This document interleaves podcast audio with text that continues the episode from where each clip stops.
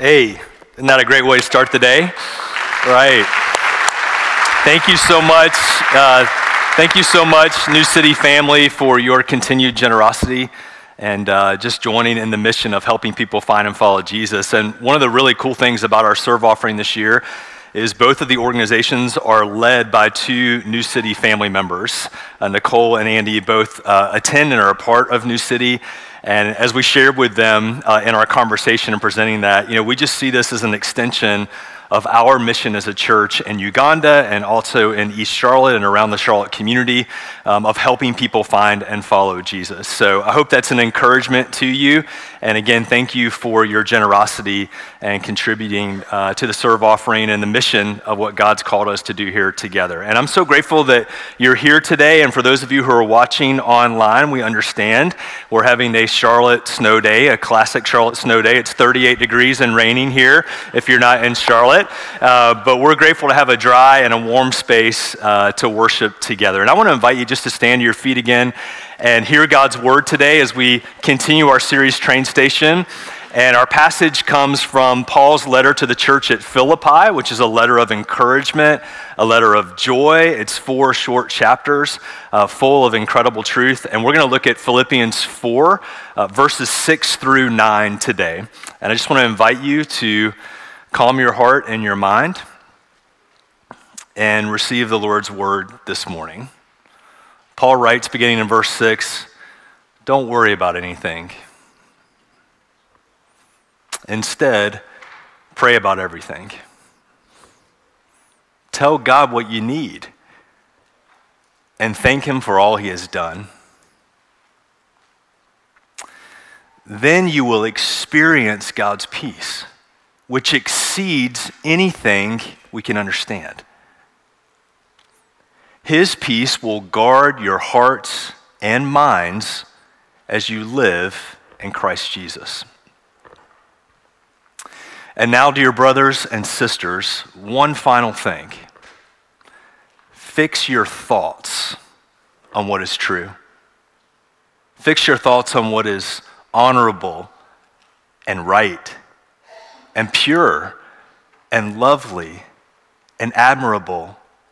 Think about things that are excellent and worthy of praise.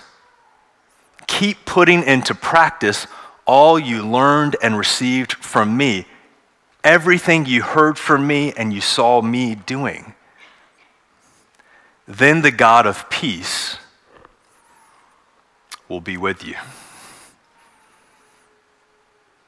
God's word to you today. You can be seated. Thank you. Okay, part three of Train Station. You ready? All aboard.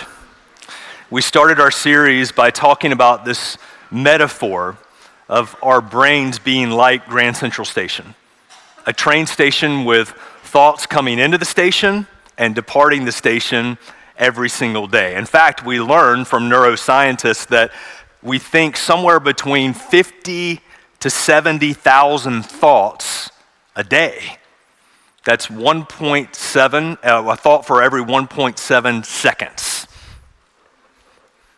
Thoughts coming in our train station, thoughts constantly departing the train station that become stored emotions and memories, words, actions, habits, a lifestyle a destination. That's how powerful our thoughts are. And God has a lot to say about this powerful gift that He gave to us called our brain and the thoughts that come in and out every single day. In fact, in 2 Corinthians chapter 10 verse 5, Paul says, "We as followers of Jesus come against every lofty argument set against the knowledge of God. So we destroy arguments that are made against people knowing Jesus, including ourselves. And he goes further and he says, Here's the, the power of your thoughts. Not only do we destroy arguments that come against the knowledge of God, but we take captive every thought and we teach our thoughts to obey Jesus. So we grab those trains that are coming into our train station. You ever have a thought come into your brain? You go, where in the world did that come from? Why am I thinking about that? Well, we learn that Satan, the enemy of our souls, is the father of lies. And at the heart of every temptation is the temptation to believe that God doesn't really love us and that our happiness is not his end.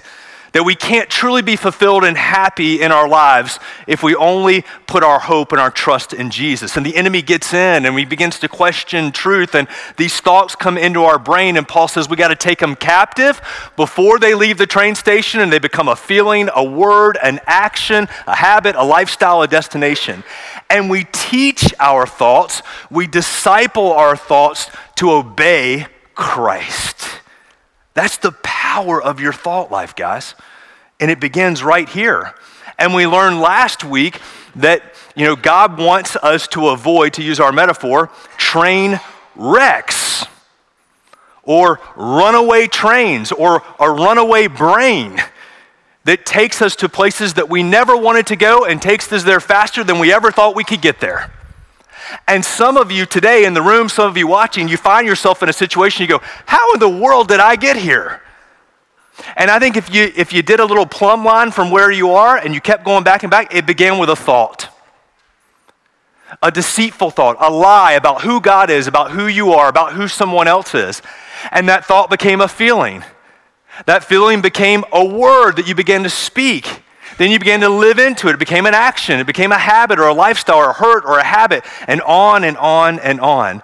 And so Paul writes to the church at Rome in Romans chapter 12, verses 1 through 2 specifically. He turns the page on his explanation of the gospel and he says, This is how you live it out.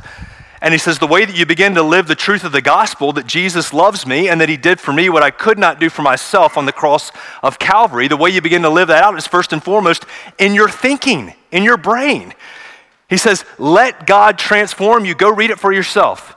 Romans chapter 12, verse 2, he says, Let God transform you. You don't transform yourself. You don't change yourself. Christianity is not six steps to a better me. It's not a behavior modification program. It's I'm a new creation in Christ. The old has passed away and the new has come. And God says, if you want to begin to live in the new person, the new creation that God's created you to be, to be the true self that God made you to be, it begins in your mind. He says, let God transform you into a new person by the way you think. And so, some of us, when we hear a message about our thought life, we go, man, that's really helpful, that's powerful, but what does that have to do with my relationship with Jesus or my followership of Jesus, my discipleship? It has everything to do with that. Discipleship begins in the way we think, the way we think about God, the way we think about ourselves, the way we think about other people. A.W. Tozer said it this way He said, The most important thing about you is the first thought you think of when you think about God. I wonder what that is today for you. Because Tozer said, the way you think about God ultimately is the way you think about yourself. And the way you think about yourself has everything to do with the way you think about and see other people and you navigate through life. That is the power of your thoughts. And again, as we focus on making disciples, becoming disciples, helping people find and follow Jesus, that's the way we, we talk about discipleship here. I love what Dallas Willard said in terms of discipleship and, and what is discipleship? How do we find Jesus and follow after him? Discipleship, Willard said, is the process of becoming who Jesus would be if he were you. Isn't that great? Discipleship is the process, it is a process, it's a journey to becoming more and more and more like Jesus.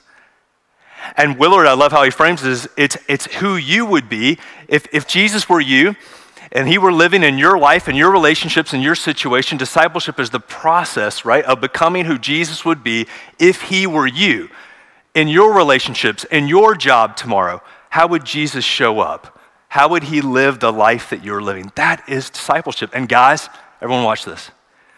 That process, begins right here. And how we think about God, how we think about ourselves, how we think about other people, and how we filter every single one of those 50 to 70,000 thoughts a day that are taking us all kinds of different places. And so today I want to talk about train tracks. I want to talk about laying down tracks of godly thinking and, and as we think about the, you know, the power of our, of our mind, as we think about avoiding train wrecks by letting God transform the way we think about Himself, about our, ourselves, about, about others, now we're going to begin to think about the pattern of thought or the train of thought and laying down good train tracks. And here's one of the neat things about the time that we live in we can actually see into our brain now, and cognitive neuroscientists are able to tell us some of what's happening in our brains. Still a mystery to be discovered, but we're understanding more and more. Some of you are familiar with the phrase neuroplasticity.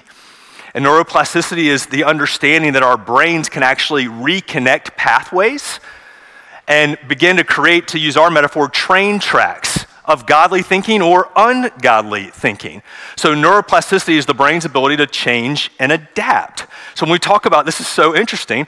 We're able to see now into the brain and understand what Paul says when he says, renew your mind.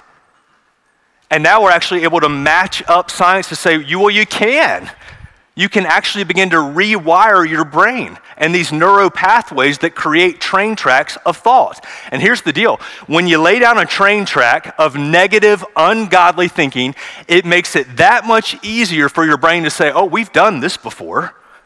We know how to be negative, we know how to gossip.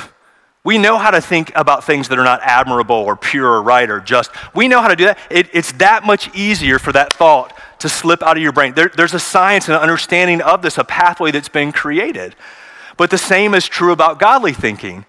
The more godly thinking that happens in our brain, the more train tracks are laid down for the next godly thought. The, the, the other thing I want to tell you, just as we think about the science of this, is, is something called neurogenesis and this idea that every single morning, your brain produces new proteins that are able to be aligned or create train tracks or neuro pathways for your thinking. And so this is so amazing because you think about Lamentations 3 the steadfast love of the Lord never ceases, his mercies never come to the end. They are new every morning. Great is your faithfulness. God created you to have new proteins, a new chance every day to lay down new train tracks proteins that are born every single morning in your brain that can begin to lay down a pathway for godly thinking. Dr. Caroline Leaf, who is a cognitive neuroscientist, has studied this extensively. I read a book by her a few years ago called Switch On Your Brain, which I would highly recommend. She's written several things. Not only is she brilliant, but she's a, a strong, strong follower of Jesus and she sees her neuroscience work as a part of understanding how God made us and helping each of us to understand the power of our brains. The book is called Switch on Your Brain. And Dr. Leaf says this Your mind, the, the seat of volition or direction in your life, has one foot in the door of the spirit and one foot in the door of the body.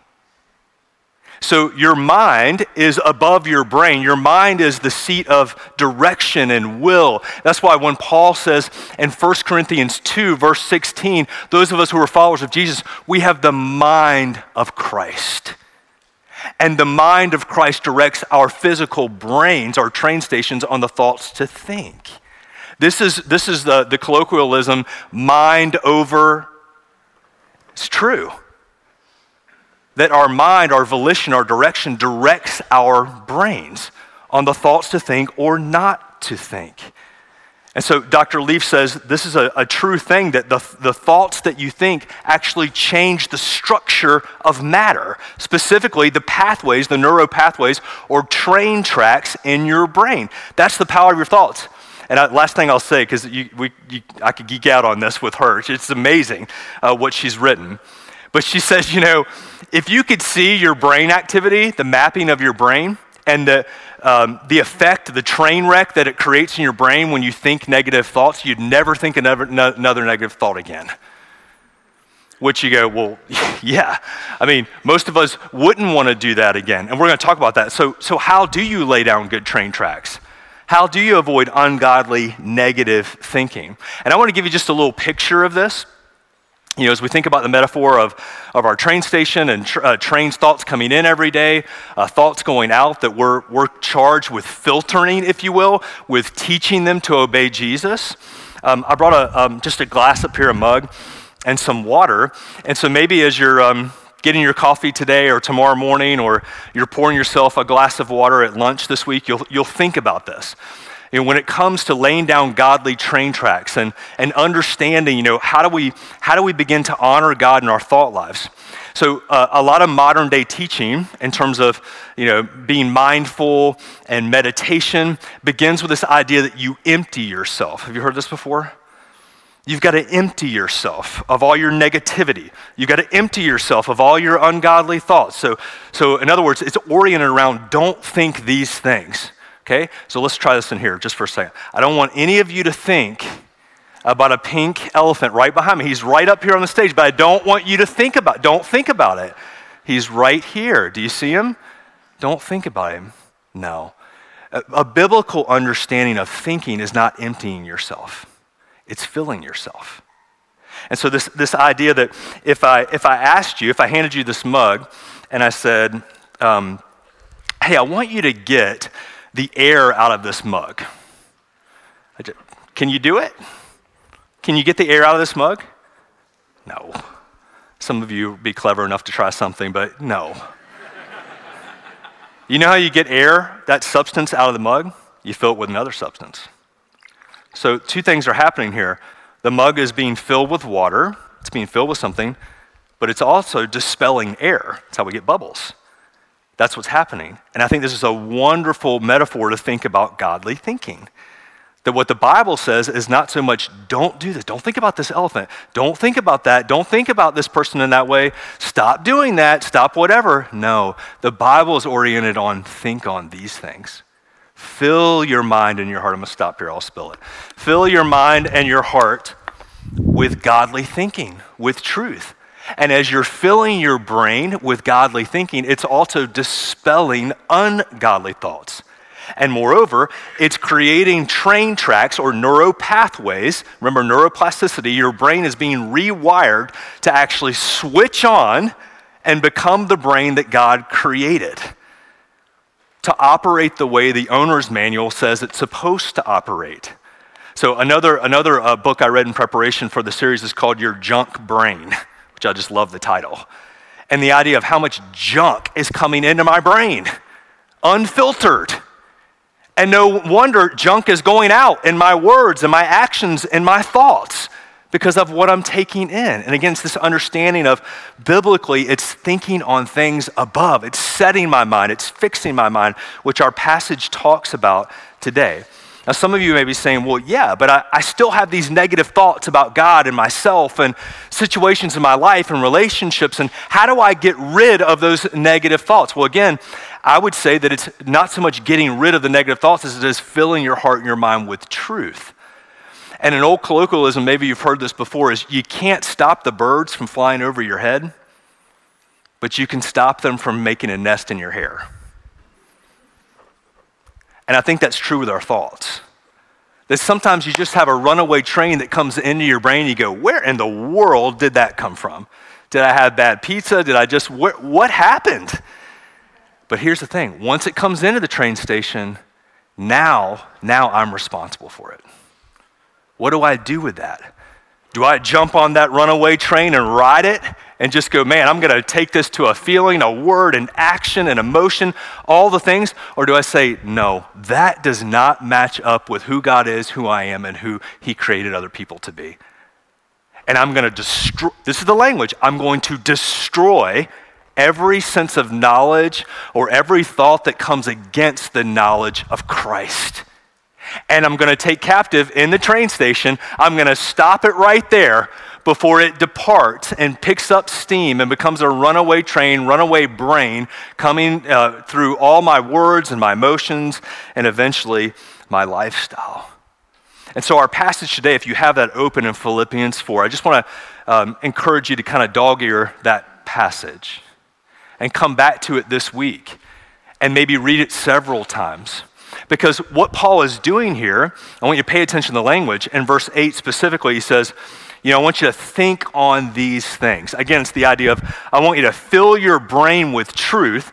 And while your brain is being filled with truth, you're thinking on these things, what is it also doing? It's dispelling lies, it's getting the junk out as I'm putting the good in. Another way to think about this is like a filter. Most of you in your apartment complex or your home, you have an air filter. You should, you should change that every now and then, right? Right? Because it's filtering the air that you're breathing, that you're ingesting. Some of you have filters on your, your water and you're filtering, you know, whatever out of it because you want to drink pure water. Well, what if we had a filter for our thoughts? What if we could begin to filter the thoughts that are leaving the train station? Well, that's what Paul's doing here and he's trying to give really practical advice for people just like us in the church of Philippi that had everyday stresses just like us, that struggled in relationships, that, that had a, a, a busy job, people just like us that struggled with their thought life. And Paul says, I want to give you really practical advice on how to lay down good train tracks, good pathways for godly thinking. And as you allow God to transform you in your mind, it's going to transform the way you live. And so he uses eight words. Philippians chapter 4, verse 8. He uses eight words and an eight step filter process for your thoughts, if you will okay? And I just want to encourage you as you listen to these eight words, as you read them throughout the week, and I want to encourage you to do that, that maybe you would focus on one or two that really hit you. And you go, man, I really need to begin to filter my thoughts with this word. And I need to remember, remember what Paul says in 2 Corinthians 10, verse 5. We take every thought, every one of them, and we make it obey the truth of Jesus. It's not going to do it on its own. This is the process of discipleship, of taking our thoughts and not being just a product of our thoughts. So I can't help it. I'm not, I can't help the thoughts that I think. You're right. You can't help the, the birds from flying over your head, but you can prevent them from building a nest in your hair. So once it comes into the train station, now I'm taking it and I'm making it obey the truth of Jesus. I'm saying, listen, thought, you don't have control over my life. I have the mind of Jesus as a follower of his, right? And I can begin to rewire and tell my brain the thoughts that are right and pure and true. I can begin to lay godly train tracks, pathways for godly thinking. So I want to focus in my teaching on two of them. And the reason why is because those are the two that I picked for myself. But as I walk through all eight of them, I want you to just circle or highlight one or two of the filters that Paul gives on the thoughts that we need to be thinking of how we should filter the trains that are coming in and out of our train station. Paul says, Think on these things. He uses the language, fix your thoughts. Isn't that a good phrase? Fix your thoughts, set your thoughts on these things. And then he begins. Whatever is, and what's the first one? Philippians 4 8. We could probably just stop right there, right? If we would just dispel lies by filling our brain, the water, with truth. Remember what Pilate asked Jesus at his mock trial in front of all the people? What is truth? And what a question. And isn't that the question of our culture? What is truth? Is there anything I can base my life upon? And the loud, provocative story that the world is telling each of you and your children and your grandchildren is there is no truth but your feelings. There is no truth other than the thoughts that are coming in and out of your brains. That is truth. But Jesus said, the Bible says, I am truth. That's what Jesus said about himself. I am truth. Here's the, the compelling thing about that scene. Just think about it in your mind's eye. Jesus standing before Pilate, Pilate asking out loud, What is truth? the question of our culture. And the truth is standing right in front of him. And Jesus would demonstrate that over and over and over again. Jesus prayed this prayer in John chapter 17 for you. Did you know that? that Jesus prayed for you. It wasn't just for the people that lived in the first century, it was for the church all time. For those of you who are followers of Jesus, he prayed this, what's known as high priestly prayer. And one of the things he prayed for you to the Father is sanctify them in truth. What does sanctify mean? Purify, filter out ungodly, make them more and more like you, the process of becoming more and more like Jesus. Jesus says, I'm praying for each of you that God will sanctify you. Help Jesus to become like, um, if, if, he were you, uh, to live the life that you're living, that you would be more and more like him. Sanctify them in truth. And then he says, What is truth? He says, Your word is truth. Sanctify them in truth. What is the truth? Your word is truth. I want to just ask you an honest question, okay? Not for your neighbor, for you. How many of you right now would say, you know, I keep having this regular thought in my life, or I can actually see this thought that I've continued to have has now become a habit or a situation or something in my life or a destination where I am that I don't want to be. That if you had filtered that in the train station weeks ago, months ago, years ago, you never would have gotten there. I want to say two things about that. It's not too late. It's not too late to take it captive and to come back. But the second thing is that's the power of a filter for your thoughts. Taking these words and again, making your thoughts obey what God says. Paul begins by think about, remember, it's not don't think about, don't think about, don't think about. That's not biblical. Biblical understanding of this is think on these things fill your mind and your heart with these things. And he begins by saying, whatever is true. So maybe you would just write that one out this week and say, when a train comes into the train station and I'm thinking about it, the first filter I'm going to take with it is, is this true? And if I don't know it to be true, do I really need to resonate on it? Do I really need to ruminate on it? Do I really need to be thinking on it over and fixating on it and setting my mind on that? Of course, the answer is no. Whatever is true, think on these things. Whatever is, what's the second one? Whatever's honorable. What a lost thing in our culture to respect and to honor. And Paul says, what, what if you begin to filter your thoughts with, is this an honorable thing to say, to do, to live out of? How do we begin to honor God, honor other people with our thinking? He says, thirdly, whatever is right whatever is right. Thinking the right things lead to right actions, right emotions, right words, right habits. Some of you just need to go and think the next right thing and do the next right thing in your life if you feel stuck right now or you feel like you've been derailed, to use our metaphor. To get back on the right train of thinking, godly thinking, just go do the next right thing. And it begins by thinking the next godly thought. He says, whatever is pure, that's the fourth word whatever's pure. And here's what I wrote down in my notes for this purity is a much higher virtue that Paul uses here as a filter than morality. It doesn't mean that morality is something that's not good.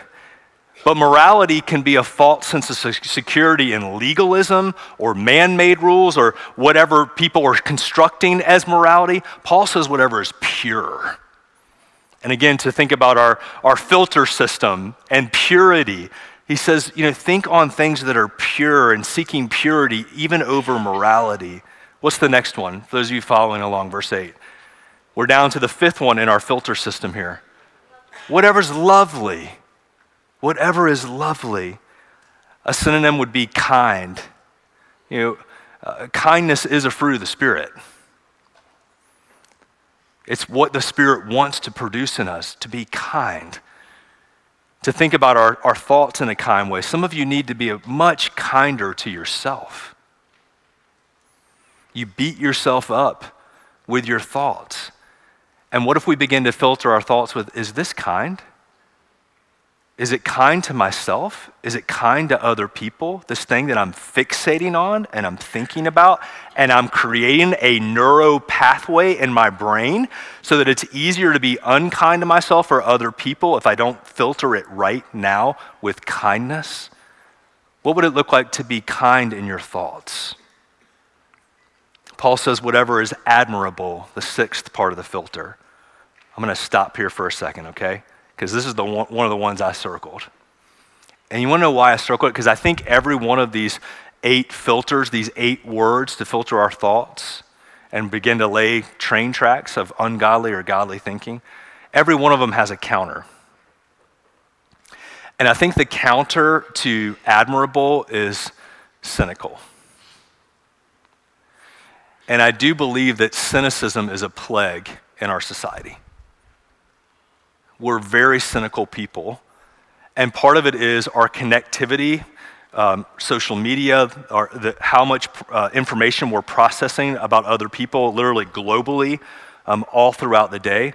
And we're trained very early on by the story of the world to be cynical, to not believe things. And I really believe this that for, for those of us who are followers of Jesus, that the plague of cynicism is like kryptonite to the work of the Holy Spirit in your life. Now, some of us bring our cynicism into the church. We bring our cynicism into our relationship with God. And we're just cons- constantly, you know, thinking and filtering our thoughts through, you know, is this really true? Is this really right? Is this really? And, and, I, and I get that we need to be, you know, um, prudent about our thoughts and we need to examine them. That's what we're talking about today. But there's a difference between that and being a cynic. And I think cynicism takes you down a path where you really can't begin to wrap your thoughts and lay train tracks that are all the things that Paul is saying here and celebrating the work of Jesus in the world in the midst of brokenness and pain and a world full of very um, negative things that happen every day to, to choose not to be a cynic and constantly be knocking people down with my words and my thoughts. I, maybe I'm preaching to myself. But I think that the counter of, of thinking admirable thoughts is to be, to be a forever cynic about everything. And you, you know what? When you're a cynic, you know who you're the most cynical of? Yourself. You don't ever allow yourself to live in the true story that God's made for you because you're constantly cynical, even of the work of the Holy Spirit in your life. What if we said, no more cynicism? Well, I'm going to choose to think on things that are admirable and the work that God's doing. The seventh filter is what? Whatever is excellent. Whatever is excellent. Uh, for for uh, folks that are um, on our team here, they hear me say all the time excellence, not extravagance. You know, it, this is not extravagance. Excellence has nothing to do with extravagance. But I do think for those of us who are followers of Jesus, that whether it's uh, business or government or church or media or sports or art or whatever God's called you to, if it's Christian, it should be better. It should be excellent, not perfect, but excellence is a part of what we should be thinking about. How do we do our best unto the Lord and do excellent work? And it begins with excellent thinking. And what's the final filter here? The eighth word that Paul uses whatever is worthy of praise or praiseworthy. Did you know you could worship God with your thoughts? And Paul says that whatever is worthy of praise, whatever is praiseworthy, that you can actually begin to think on those things, and it's an act of worship. What is worship? Our response to God's revelation to how God has made himself known through Jesus, through creation, through the Spirit, through the body of Christ. As God makes himself known to us in truth, we respond. And every one of those responses is an act of worship, including our thoughts. And so Paul says if it's praiseworthy, then you should think on that. You should fix your thoughts on that. How would your, let me ask you a question. How do you think your life would change if you began to filter your thoughts in this way? How do you think your relationships would change?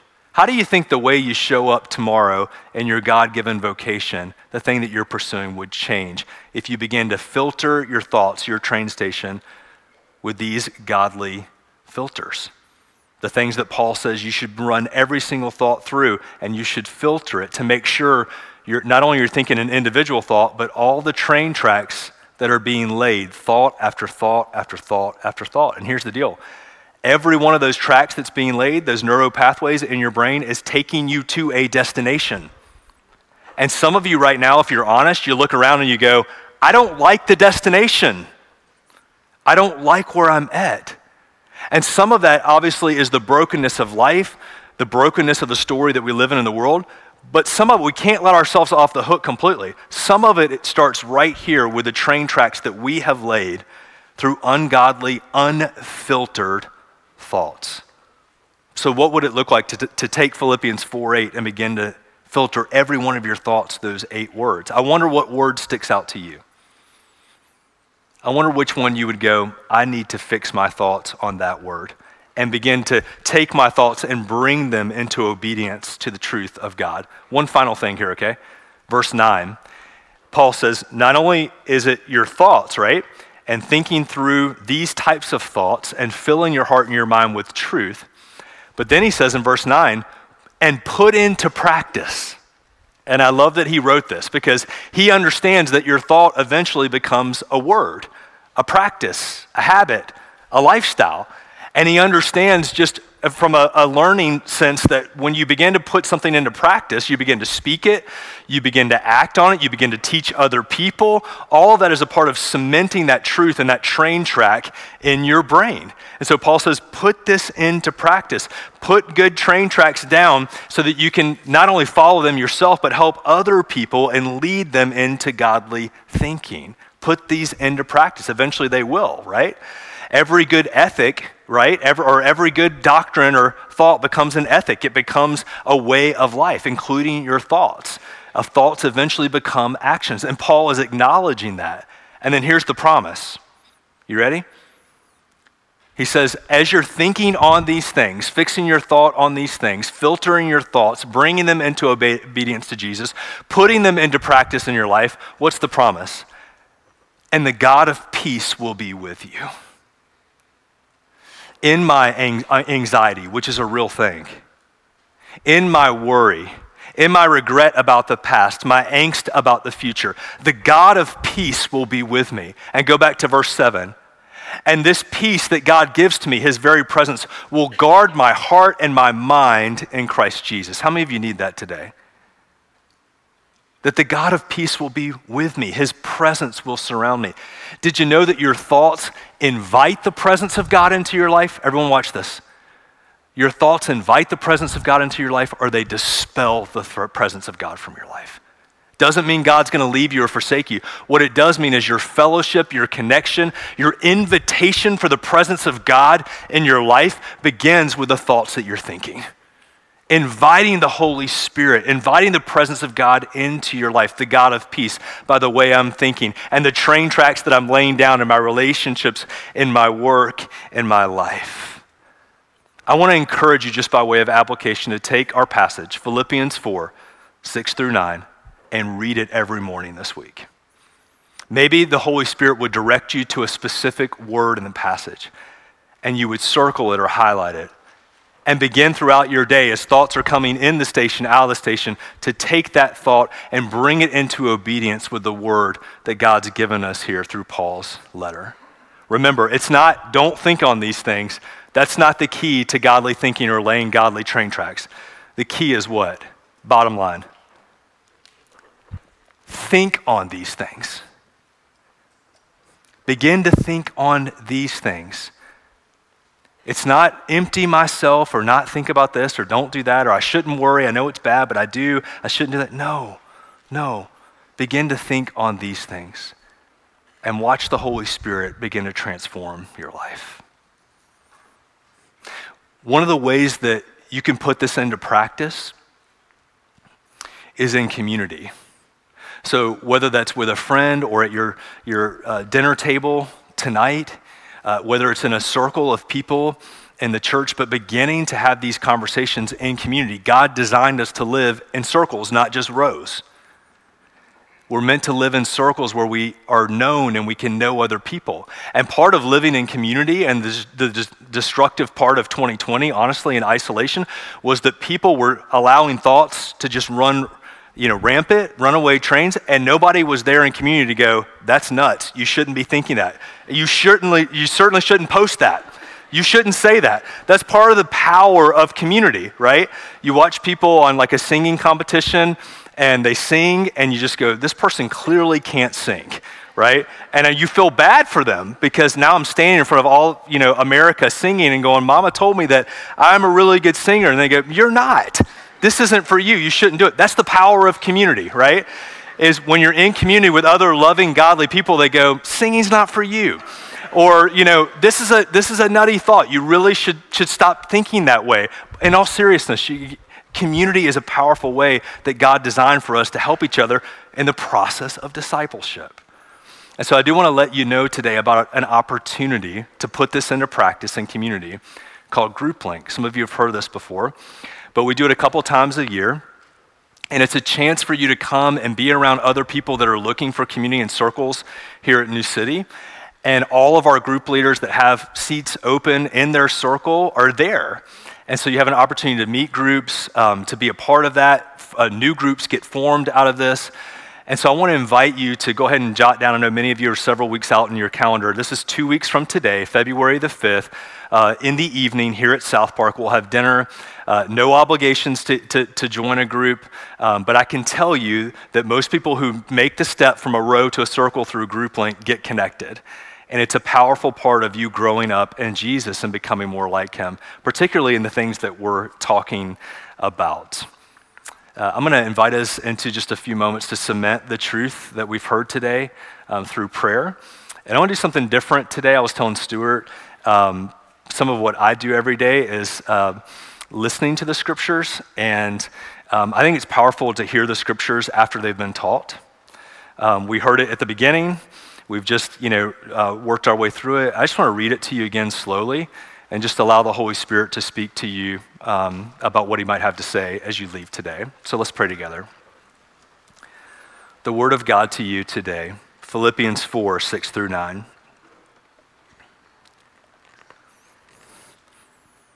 Don't worry about anything. Instead, pray about everything. Tell God what you need and thank Him for all He has done. Then you will experience God's peace, which exceeds anything we can understand. His peace will guard your hearts and minds as you live in Christ Jesus. And now, dear brothers and sisters, one final thing.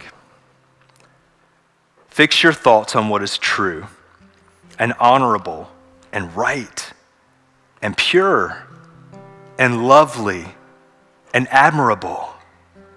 Think about things that are excellent and worthy of praise.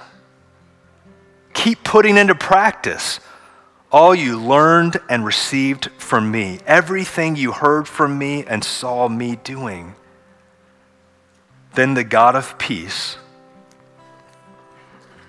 will be with you.